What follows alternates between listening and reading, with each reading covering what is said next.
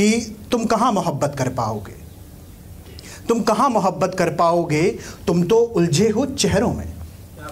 तुम कहाँ मोहब्बत कर पाओगे? तुम तो उलझे हो चेहरों में। आखिर तुमने ये कब जाना? उन चेहरों के दिल भी तो हैं। तुम कहाँ मोहब्बत कर पाओगे? तुम तो उलझे हो चेहरों में। आखिर तुमने ये कब जाना? उन चेहरों के दिल भी तो हैं। और दिल के अंदर हैं एहसास कई। दिल के अंदर हैं एहसास कई, जज्बात कई हैं ख्वाब कई। दिल के अंदर हैं एहसास कई, जज्बात कई है ख्वाब कई, एहसासों के भी चेहरे हैं। एहसासों के भी चेहरे हैं, वो और भी ज़्यादा गहरे हैं। कुछ मासूम है छोटे बच्चों से, वो सच्चे हैं कई सच्चों से। कुछ बूंद के जैसे नाजुक हैं, क्या तुमने छू करके देखा है?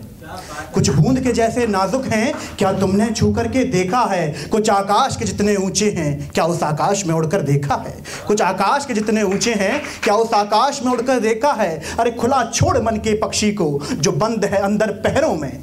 तुम कहाँ मोहब्बत कर पाओगे? तुम तो उलझे हो चेहरों में। इंसान की जो पहली मोहब्बत होती है चाहे आपका प्यार कैसा भी हो, कितना भी नाफरमान हो, चाहे कितना भी नालायक हो पर आपको बहुत, उससे ज़्यादा मासूम कोई और नहीं लगता कि बड़ी शातिर है ये दुनिया। बड़ी शातिर है ये दुनिया, पल भर में अपना मुरीद कर लेती है। बड़ी शातिर है ये दुनिया, पल भर में अपना मुरीद कर लेती है। बहुत मासूम है दिल तेरा, क्यों सब पर यकीन कर लेती है? बहुत मासूम है दिल तेरा, क्यों सब पर यकीन कर लेती है कि चिड़ियों की चहक, आंचल की महक, चिड़ियों की चहक, आंचल की महक घर बुलाने लगती है। चिड़ियों की चहक, आंचल की महक घर बुलाने लगती है और जब भी सताती है याद तेरी माँ रुलाने लगती है। जब भी सताती है याद तेरी माँ रुलाने लगती है और उन टहनियों को भी, और उन टहनियों को भी इल्म है खुदा की कुदरत का। उन टहनियों को भी इल्म है खुदा की कुदरत का कि जब भी चलती है तेज हवा, सर झुकाने लगती है। आंचल की महक, चिड़ियों की चहक घर बुलाने लगती है। एक और आखिरी रचना सुनाता हूँ आपके सामने। यादों का कमरा। करना कविता है, ना कहानी है, पता नहीं क्या लग गया मेरे से, कि महीना दिसंबर का रात आठ बजे।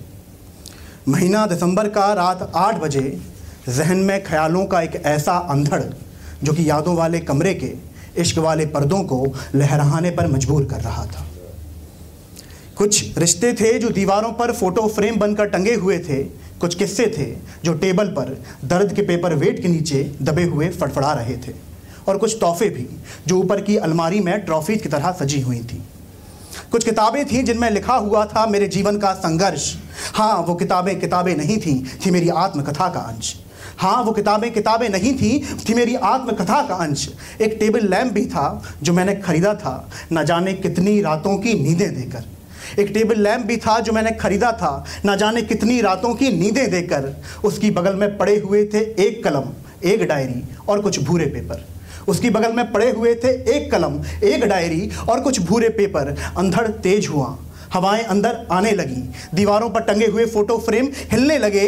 पेपर वेट के नीचे दबे हुए किस्से ज़ोर ज़ोर से फड़फड़ाने लगे। मेरी आत्मकथा के पन्ने मेरी आँखों के सामने भवर बंद कर उड़ने लगे। मेरी आत्मकथा के पन्ने मेरी आँखों के सामने भवर बंद कर उड़ने लगे। टेबल लैंप ज़मीन पर आ गया। अलमारी पे सजी हुई ट्रॉफियाँ नीचे गिरने लगीं। इस सब का, इस सब का मुझे यकीन नहीं हो रहा था। मेरी आँखों के सामने मेरी यादों का कमरा तबाह हो रहा था। बड़ी शिद्दत से मैंने वो कमरा सजाया था। वो कोई भी आम कमरा नहीं था, चार दीवारों से घिरी हुई कोई भी जगह नहीं थी। उसमें मेरे सबसे खुशनुमा पल थे। मेरे आँसू थे, मेरी जाँ थी। उसमें मेरी मोहब्बत थी, मेरे दोस्त थे, मेरी माँ थी। इन इन लाइनों के साथ आपसे विदा लेता हूँ कि मेरी आँखों में जो दिखता है, मेरी आँखों में जो दिखता है, वो सैलाब तो केवल झांकी है। मेरी आँखों में जो दिखता है वो सैलाब तो केवल झांकी है, ये तो बस छोटी सी चिंगारी है। आग अभी भी बाकी है, आग अभी भी बाकी है। धन्यवाद।